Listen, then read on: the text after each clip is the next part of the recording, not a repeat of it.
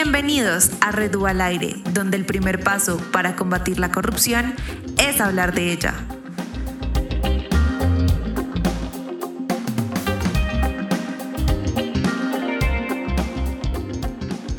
Elefantes blancos, nos referimos a eso cuando hablamos de corrupción, porque les tengo el dato curioso.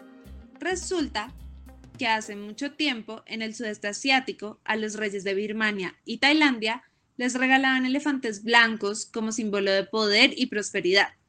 Sin embargo, este obsequio resultaba un poco inútil porque eran mascotas demasiado grandes y que costaba mucho dinero mantener. Por esta razón, actualmente nos referimos a elefantes blancos, a esas obras que se les invirtió mucho capital, pero que terminaron inconclusas, retrasadas o en estado de abandono y que contrario a ser símbolo de prosperidad como se planearon, terminan siendo un encarte para la sociedad. Eh, Dani, muchas gracias por ese dato tan interesante. Eh, hoy nuestro invitado nos va a profundizar un poco más en el tema. Es Camilo Delgado, miembro del Centro de Investigaciones de la Red hace dos años, y nos va a hablar de la problemática de elefantes blancos en Colombia. Cami, eh, buenas noches, muchas gracias por estar con nosotros. Buenas noches, Daniela. Buenas noches, Daniel. Eh, pues muchas gracias a ustedes por la invitación y, muy contento de poder hablar de este tema tan importante con ustedes hoy. Cami, la primera pregunta es, ¿cuáles son las causas estructurales de los elefantes blancos? Bueno, sobre, sobre esta pregunta podríamos enumerar múltiples causas que, que abarcan típicos problemas en, en obras públicas que problemas en la contratación, falta de, de financiamiento, errores en los diseños, en los materiales, en la calidad, corrupción administrativa, privada, etc. Sin embargo, desde el Centro de Investigaciones adelantamos un, artículo que fue eh, sustentado con varios datos provenientes de la Contraloría y de informes de prensa y estado del arte que fuimos recolectando eh, a lo largo de la investigación, identificamos como cuatro causas como muy concretas y muy precisas, de las cuales también tenemos múltiples ejemplos. digamos que la principal causa que, que identificamos nosotros fue que existe una formulación de proyectos de infraestructura que por un lado no atienden las necesidades de la comunidad y pues por otro lado no cuentan con un estudio serio sobre su sostenibilidad. Es decir, que lo que buscan son negocios inmediatos que generen grandes rentabilidades, que son como sacados por fórmulas mágicas que auguran prosperidad y riqueza, pero que a la larga terminan siendo, son em, pues, proyectos ineficaces y, y muy poco sostenibles. O sea, en verdad la falta de planeación termina siendo uno de los mayores problemas y los ciudadanos siempre creen que todo está súper planeado y que durante el proceso es que empieza eh, los retrasos o las cosas que no, pues que no salen bien, pero pues todo se, se fundamenta en un problema de planeación que va mucho más atrás de lo que los ciudadanos creen. Y bueno, como que en este contexto que nos das, Cami, ¿tú qué piensas o, o consideras que la ética profesional y el control tanto de los contratistas como de, de los que los contratan tiene que ver o juega un papel fundamental en que este problema sea creciente de este fenómeno? Sí, claro, por supuesto, la ética de los contratistas es indispensable al momento de ejecutar eficazmente una obra y al momento de contratarla. Hemos identificado también como prácticas que mm, resultan ser muy poco, muy poco éticas y que atentan totalmente contra la transparencia, que son como contratistas que se presentan a licitaciones con unas propuestas muy bajas y atractivas pues para la entidad contratante y logran así ser seleccionados en la obra. Entonces, pues, digamos que este es el típico caso del túnel de la línea, por ejemplo, donde hubo tres procesos de licitación y los tres fueron desiertos y al cuarto se presentó un contratista que disminuyó los precios, disminuyó eh, los gastos que tenían que incurrir la administración, los montos presupuestales y pues presentó una propuesta muy atractiva para la entidad y terminó siendo contratado. Ya vemos cómo después de casi 14 años más o menos, hasta este año se inauguró nuevamente el túnel de la línea y en algunos tramos, porque toda la, la obra aún sigue en, en, construcción. Entonces, esta es una práctica que, que de verdad mm, hemos identificado que afecta al desarrollo de la obra y, y es muy cuestionable por su falta de ética y, y de transparencia. Cami, ¿en qué sectores del país es donde esta problemática es más fuerte, se presenta más, es donde se genera menor control. Sí, digamos que en el centro de investigaciones em, pudimos observar las obras que, que los últimos boletines de prensa informó la Contraloría, sobre todo las obras en materia de infraestructura educativa. Entonces, vemos que es el departamento del Tolima el que, el que cuenta con más eh, elefantes blancos. Digamos que en este momento hay 1.400 elefantes blancos en todo el país. Estos se reparten en varios departamentos y en varias regiones, encabezando el Tolima, seguido pues por Antioquia, Boyacá, que cuentan aproximadamente con 90 elefantes blancos cada departamento. Esto es un número altísimo. Em, la ciudad que más presenta elefantes blancos hoy por hoy es Ibaqué, con 39 proyectos inconclusos o en estado crítico seguido por Cartagena con 34 y ya otras ciudades como Arauca, Leticia, Cali, Buenaventura son las que continúan en este, en este estado crítico y alarmante. Eh, también identificamos que de estos 1.400 proyectos que se encuentran en, en demoras, en retrasos o en abandonos, constituye cerca de 25 billones de pesos, o sea, es un monto exageradamente alto al que hay que prestarle mucha, mucha atención y mucho cuidado sobre todo por cómo se va a seguir ejecutando todas esas partidas presupuestales que se les van a asignar en los años venideros para poder ejecutar eficazmente estas obras y no dejarlas ahí como tiradas o, abandonadas. 25 billones de pesos anualmente, Cami, por estas obras. En, el total del monto de las obras, cada, si vemos los desfalcos que han habido, los gastos en los que ha incurrido la administración, los sobrecostos, las adiciones, las prórrogas, es un monto de 25 billones de pesos, sabiendo que la corrupción en el país le cuesta 50 billones de pesos, pues agreguémosle ahí 25 millones de pesos de, de elefantes blancos, entonces son montos exageradamente altos. Totalmente, o sea, me parece increíble, la verdad no tenía en mente esta cifra. Y pues tras de ser muy triste y saber que es un desfalco, pues a nosotros como ciudadanos, porque es nuestra plata la que se invertía en esto, ¿qué otras consecuencias ha dejado los elefantes blancos para la sociedad? El dinero es una, claro, pero ustedes desde el Centro de Investigaciones, ¿qué han identificado como consecuencias de este fenómeno tan terrible? Sí, digamos que para, para explicarte un poco las consecuencias, me gustaría relatar como dos casos un poco, poco rápido. De una. El primero de ellos es eh, la represa del río Ranchería, que es un mega proyecto de, infraestructura eh, hidroeléctrica, eh, vial, o sea, es un proyecto inmenso, inclusive se ganó un premio de arquitectura en el 2006, se auguró como una de las obras más competitivas que iba a generar, mero digamos, como evitar inundaciones en el departamento, iba a recoger. ¿En qué departamento es? En el departamento de La Guajira. Ok. Wow. Iba, a prevenir inundaciones en un departamento que es principalmente afectado por sequías y por falta de, de agua, del acceso al agua.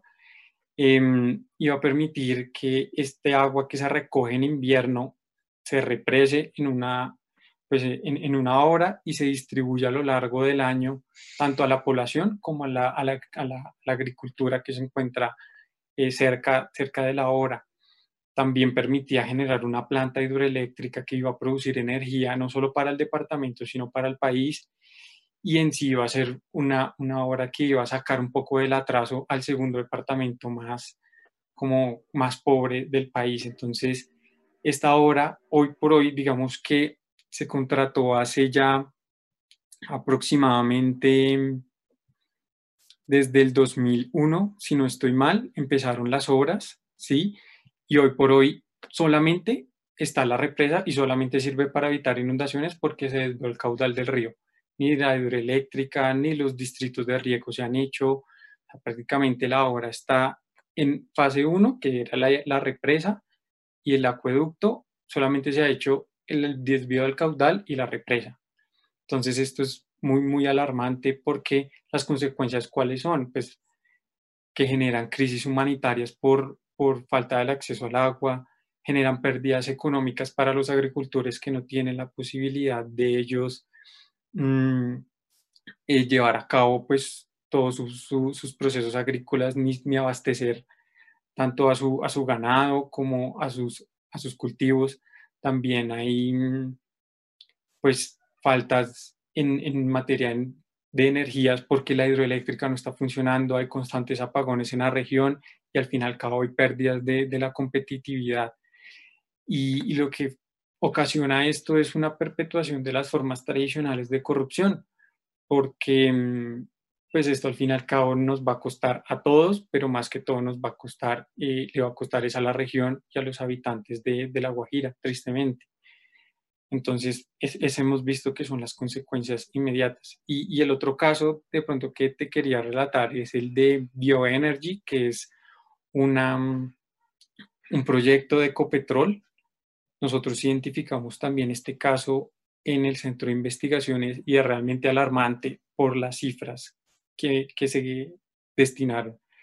Este fue un proyecto que buscó generar eh, biocombustibles como etanol y en, el departamento del Meta, en el municipio de Puerto López. Entonces fue una, un proyecto de energía supremamente ambicioso que, al cual se le destinaron casi 750 millones, 850 millones de dólares, es, decir, 3.2 billones de pesos. Y, como un poco para que mencionemos esta cifra, eh, hace como un, unos, un par de días, un par de semanas, el Congreso de la República junto con el gobierno eh, adelantaron el presupuesto de inversión que aumentaron el presupuesto de inversión, es decir, eh, pusieron más plata de la necesaria para reactivar la economía del país en el próximo año, es decir, la economía del país que se encuentra en la peor crisis de la historia, y el monto que le destinaron fue 3.7 billones de pesos, y en este proyecto se perdieron 3.2 billones de pesos, es decir, prácticamente el dinero con el que podemos salir de una crisis se perdió en un solo proyecto. Entonces es realmente alarmante. ¿Y el rol de Copetrol en este proyecto era como de, contra, de contratista, sí? El rol de Copetrol él fue el que em, impulsó el proyecto, él puso el dinero, porque puso el dinero del... Lo financió. lo financió totalmente y se lo entregó a una empresa bastante cuestionable que, mm, si me permites un momento, se llama... Tranqui, ve buscándola y mientras, o sea, a mí me parece increíble que, claro, la pérdida económica es terrible, pero además juegan con el bienestar de las personas, de las poblaciones en las que pues en las que están interviniendo, y no solo con el bienestar, sino con la esperanza. O sea, te imaginas estas personas de la Guajira que tienen su esperanza en la hidroeléctrica, por ejemplo, hace 19 años, o sea, limita generaciones, no solo a una generación, sino a múltiples. Sí, afecta totalmente el desarrollo de, un departamento. Es un fenómeno de macrocorrupción, ¿no? Sí. Sí, ya desborda todos los límites. Yo iba a decir simplemente que es un fenómeno de macrocorrupción que, que llega hasta tal punto de afectar derechos humanos de las personas, ¿no? Y, y como esa causalidad que uno en un principio podría pensar que es lejana, llega a materializar miseria, hambruna y todas las consecuencias técnicas y humanas de una mega obra de estas que no se construye. Claro. Pero total, y que, y que en, sí la gente que las conoce es la que está alrededor de la obra, pero que hacia afuera poca publicidad se hace sobre lo que está pasando y sobre todos estos retrasos que se llevan. Claro, la línea está en, en, nuestro radar porque la acaban de inaugurar después de un montón de años, pero así hay miles. Y ese es el problema, que ojalá fuera una excepción, pero no. Sí, y como te comentaba, hay unas que en, en, en efecto se construyeron y están las obras, pero no sirven para nada porque no son rentables como el proyecto Ecopetrol, que se, que se le destinó a una empresa llamada Isolux, que es muy cuestionada internacionalmente y que tenía problemas ya de incumplimiento en otros países, pero se le entregó el proyecto a esa, a esa empresa y resulta que hoy en día el proyecto de Bioenergy que se le destinaron 3.2 billones de pesos prácticamente no sirve para nada, no está produciendo ni un solo galón de etanol, ahora está detenida, no hay trabajadores allá y la empresa y la, el proyecto de, está en estado de liquidación en la Superintendencia de Industria de Comercio, entonces mm, totalmente descabellado. Me haces recordar, hace, hace un año aproximadamente, eh, nosotros como red tuvimos la oportunidad de ser invitados a Cali hablar con la comunidad sobre la infraestructura educativa en el país, específicamente en el departamento del Valle del Cauca. Cuando nos sentamos a escuchar a la, a la población hablar, oigan, esto era terrible, o sea, dimensionen que las personas decían que les habían prometido construir megacolegios, habían tumbado el colegio, o sea, para tumbarlo, vean, rapidito. Y a la hora de construir, llevan dos años, con los niños recibiendo clases debajo de árboles, no pudiendo comer porque no había dónde preparar la comida, aunque tuvieran acceso al programa de alimentación escolar, no tenían cómo comer, no tenían cómo prepararlo. Los niños bajo sol, bajo lluvia, como fuera, tenían que recibir las clases sin una infraestructura adecuada. Todo esto porque le habían em, dado los contratos a empresas como las que tú dices, que tienen dudosa reputación, no a nivel nacional, a nivel internacional.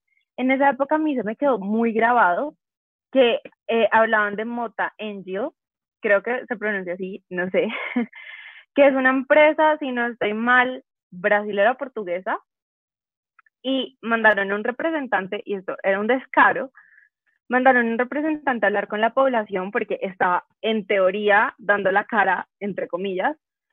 El señor no sabía hablar español. Obviamente la empresa estaba súper cuestionada porque no tenía la capacidad de construir los nuevos colegios a los que se había comprometido y además mandan a un señor a darle la cara a la comunidad que no entiende español. Y lo que decía la comunidad es, esto no es la primera vez que pasa. Y siempre que mandan al representante de la empresa, súper cuestionable, que es algo que se debió prever, pues les mama gallo y los irrespeta en la cara. Y eso me parece, en verdad, como la situación, de las situaciones más tristes que nosotros hemos tenido que presenciar y creo que por eso nuestra labor es visibilizarlo y que la gente entienda cuál es esta problemática, la escuche y sepa los casos. Y que nos unamos para actuar y para hacer algo que de verdad cambie esta situación. Sí, en efecto, digamos que nosotros también tuvimos totalmente de acuerdo. La, la oportunidad de ver el tema de infraestructura educativa y las obras que son escandalosas, digamos que es el sector que más se encuentra afectado en el país el de, el de educación. Hay 554 elefantes blancos que solo constituyen proyectos de, educación. Es decir, y, el segundo sector es el de vivienda con 201. Es, más, es decir, el sector de la educación arrasa y por lo alto con los proyectos de, de inconclusos, acabados o abandonados.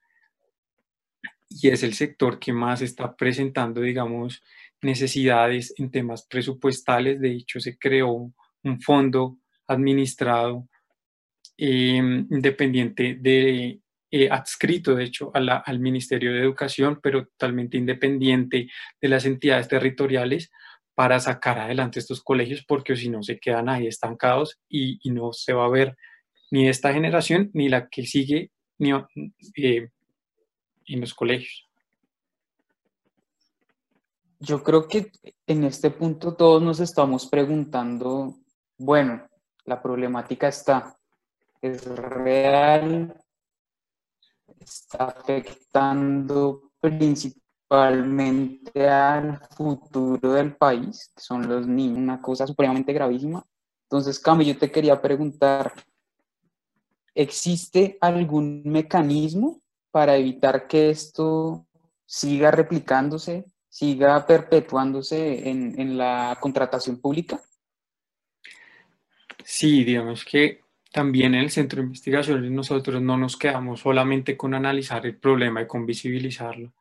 Nosotros creemos que podemos hacer más y, nos ponemos en la tarea de creernos el cuento de que podemos hacer más y proponemos recomendaciones para desde el municipio, desde el pequeño alcalde, pasando por la gobernación hasta el Ministerio de Educación y hasta, lo, hasta los fondos de, de financiamiento de, estas, de estos proyectos. Identificamos que hay unas iniciativas muy buenas que pueden evitar que esto siga ocurriendo en nuestro país. Está, por ejemplo, eh, cambiar las modalidades de contratación. Hemos visto que em, eh, poder cambiar la forma de contratación desde una licitación normal y cambiar toda la estructura y la mentalidad hacia una asociación público-privada donde se delegan los riesgos hacia la entidad donde se paga prácticamente, como se dice, en llave en mano, es decir, con la obra hecha se, les, se le paga al contratista, que en caso de haber em, problemas en los diseños, en la planeación es el contratista conjuntamente acordado es el que tiene que responder o es una aseguradora, no es la entidad territorial la que tiene que siempre estar sacando la cara por las obras y por los problemas que ocurren. Ese puede ser una solución, cambiar las modalidades de contratación, no, no cerrarnos en que existe licitación, mínima cuantía, eh, contratación directa, sino sino creer que hay otras formas de contratar y hay otras formas de, entregar las obras delegando esas responsabilidades. sabimos que es un, pues desde la parte un poco de la contratación. También vimos que hay es que utilizar los mecanismos y las herramientas que están en la ley. Lo, que vemos es que, mm, por ejemplo, la Contraloría está hoy por hoy con unas herramientas supremamente valiosas como el control fiscal preventivo y concomitante y con todos estos mecanismos tecnológicos con los que está innovando en prácticamente eh, combatir la corrupción, como es la plataforma Océano, eh, la Dirección de Información, Análisis y Reacción Inmediata, que generan, digamos que le permiten a la, a la Contraloría eh, generar alertas previas estar investigando en tiempo real qué es lo que está pasando con la contratación, eh, advertir sobre determinados proyectos que pueden incurrir en riesgos antes de que se contrate y antes de que se entregue la plata. Se puede ver, hombre, si hay un contratista que está cuestionado en múltiples países, que ha tenido problemas de incumplimiento, que no tiene que no genera muy buena confianza ni para la comunidad ni para la entidad territorial, pues ahí se genera una alerta inmediata incluso antes de entregar el dinero y entregar la hora. Esto es prácticamente utilizar las herramientas que realmente ya existen y utilizarlas bien. Sí, a mí, por ejemplo, siempre me llama la atención.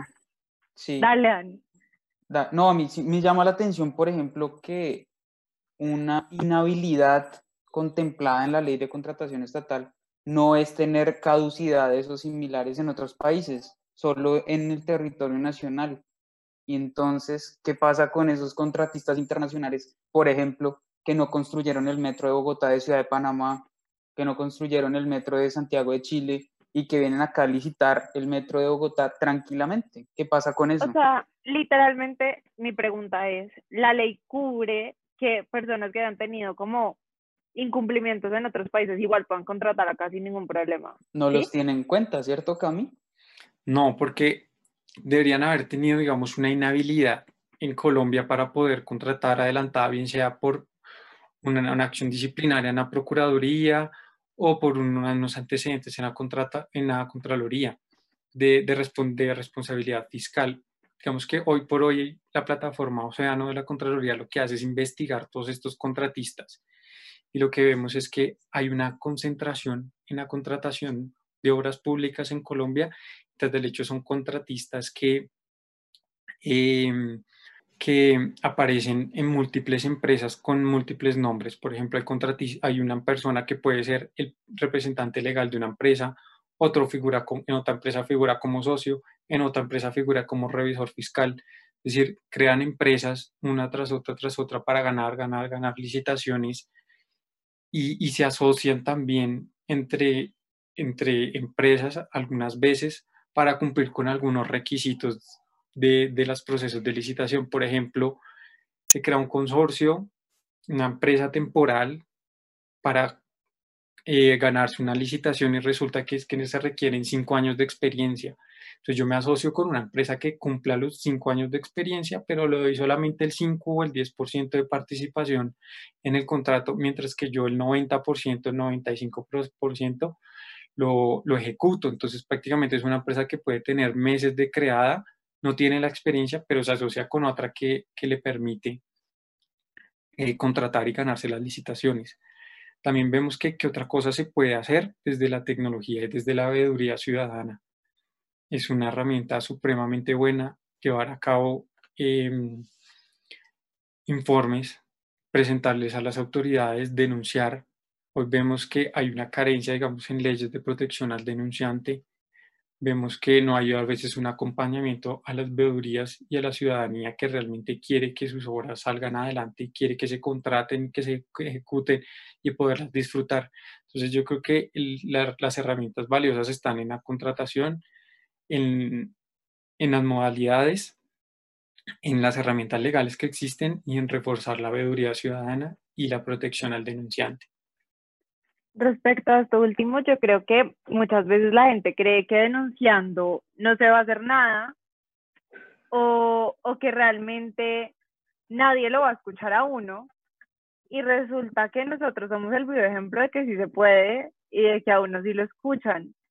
Eh, más adelante esperamos poderles compartir estas experiencias de cómo la Redúa ha ejercido su control social y cómo logrado incidir en política pública, a pesar de ser todos unos muchachitos menores de 25 años, pero se logra y yo creo que esa es una invitación muy importante para la gente y es anímense a luchar, anímense a denunciar y acá tienen aliados desde la red. Yo creo que podemos ir concluyendo.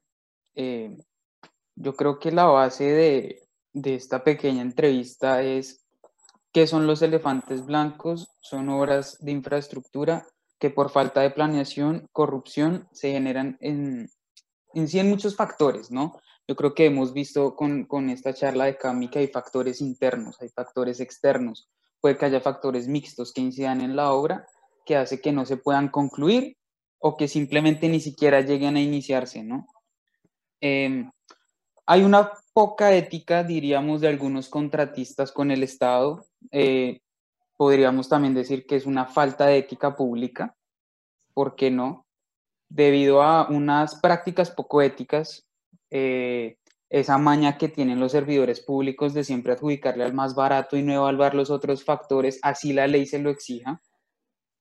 Y lo vimos con el ejemplo que Camilo nos dijo del túnel de la línea perfectamente. un contrato que ha tenido tantos problemas, una obra que ha tenido tantos problemas que se hubieran podido solucionar simplemente con una adjudicación correcta. Yo creo que también podemos rescatar que el sector más golpeado es la educación, pero por mucho, así como Cami nos dijo, la, la ciudad y el departamento más afectado es Ibagué, en Tolima, y es el sector educación, con unas pérdidas que sumando ciudades como Cartagena, Arauca y Leticia son 25 billones de pesos perdidos, botados a la basura, simplemente por falta de planeación, corrupción administrativa, corrupción privada. Y así como lo vimos también y como Cami nos dijo, vemos que hay dos casos emblemáticos, la represa de Río Rancheiro eh, en La Guajira y la, el caso de Bioenergy de Ecopetrol, en lo cual pasa lo mismo otra vez. Entonces, una no sale adelante por factores externos y otra no sale adelante por factores internos, pero eso a la larga no interesa porque ninguna ha salido adelante y son obras que están adjudicadas hace 20, 25 años y no salen adelante. Entonces, ahí vemos problemas estructurales, pienso yo, en la contratación y en la gestión del riesgo que implica contratar con el Estado y que el Estado eh, sea eh, el, contratante de estas obras. Hay una, lo que veo yo es que hay una falta de diligencia de las dos partes. Y así como nos dijo Cami, también vemos que hay, hay mecanismos para mitigar esto, que es simplemente aplicar la ley. Es tan sencillo, pero a la vez tan complicado aplicar la ley que los servidores prefieren no aplicarla. Eh, por temas de discrecionalidad, bueno, muchos temas que, que, abordamos ahora, y que se hacen recomendaciones desde la, desde, el desde la Secretaría de Alcaldía hasta el Ministerio Cabeza de la entidad, todos mirando cómo podemos eh, intentar que las obras salgan adelante, pero simplemente no funciona, no sale adelante. Y esto, digamos que gracias al Centro de Investigaciones y su, y su labor pudimos deducir que hay muchas formas de evitar esto, trasladando responsabilidades a las APPs, eh, aplicando bien las normas de la licitación pública, eh, salirnos del esquema de, de, la ley 80 que tuvo cosas muy buenas, pero estamos en el 2020, ya tenemos una ley de prácticamente 30, 20 años de vigencia, 30 años de vigencia y nada que, que podemos aplicar los principios, por ejemplo. Y, también herramientas que tiene la Contraloría, ¿no? Como nos decía Cami, tenemos eh, ahora hace poco la reforma constitucional del control fiscal preventivo y concomitante, la plataforma Océano y muchas otras herramientas que dispone las, los órganos de control para, la que, para que los ciudadanos, por medio de la veeduría pública, intentemos entre todos sacar las obras adelante, sino dejarle todo a un funcionario público que simplemente se remite a lo que le permita su código de funciones y no va a hacer más. Yo, yo creo que la invitación, y como bien lo dijo Dani León, es a que, a que seamos más activos y más participativos, no solo en la veeduría, en la contratación, sino en general en, en ejercer nuestros derechos eh, como ciudadanos. Y, y, la invitación es esa, no solo en la red UBA, que también invitar a la gente si quiere ser parte que lo haga, nosotros intentamos hacer un control, pero no limitarnos a eso. Todos podemos ejercer control de todo lo que nos interese porque son nuestros derechos. Tami, muchísimas gracias por ilustrarnos sobre los elefantes blancos. Gracias por tu tiempo, por contarnos todo de una manera tan sencilla y tan comprensible. Gracias por tu trabajo en la Red UA, porque de verdad es maravilloso y nos has aportado un montón. Así que, pues de verdad, eh, esperamos que esta charla nos dé a todos herramientas para seguir luchando contra la corrupción, aun cuando esta es invisible. Queremos apoyar a la ciudadanía y empoderarla a erradicar este fenómeno en nuestro país. Y no siendo más, recuerden que para visibilizar el problema hay que hablar de él. Nos vemos en nuestro próximo episodio. Muchísimas gracias. No olviden seguirnos en nuestras redes sociales, en Instagram y Twitter, arroba red del piso UA Pueden seguirnos en Facebook como Red Universitaria Anticorrupción, buscarnos en nuestra página web www.reduniversitariaanticorrupción.org y si les gustó este podcast, compártanlo y déjenoslo saber. Muchísimas gracias, Cami, Dani, gracias por tu tiempo. Un besito. Mil gracias a los, a los dos por la invitación y muy feliz de poder contar con, un grupo de trabajo tan maravilloso, una red como es el Centro de Investigaciones. Maravilloso. Gracias al centro, saludos a todos los de la red. Nos vemos.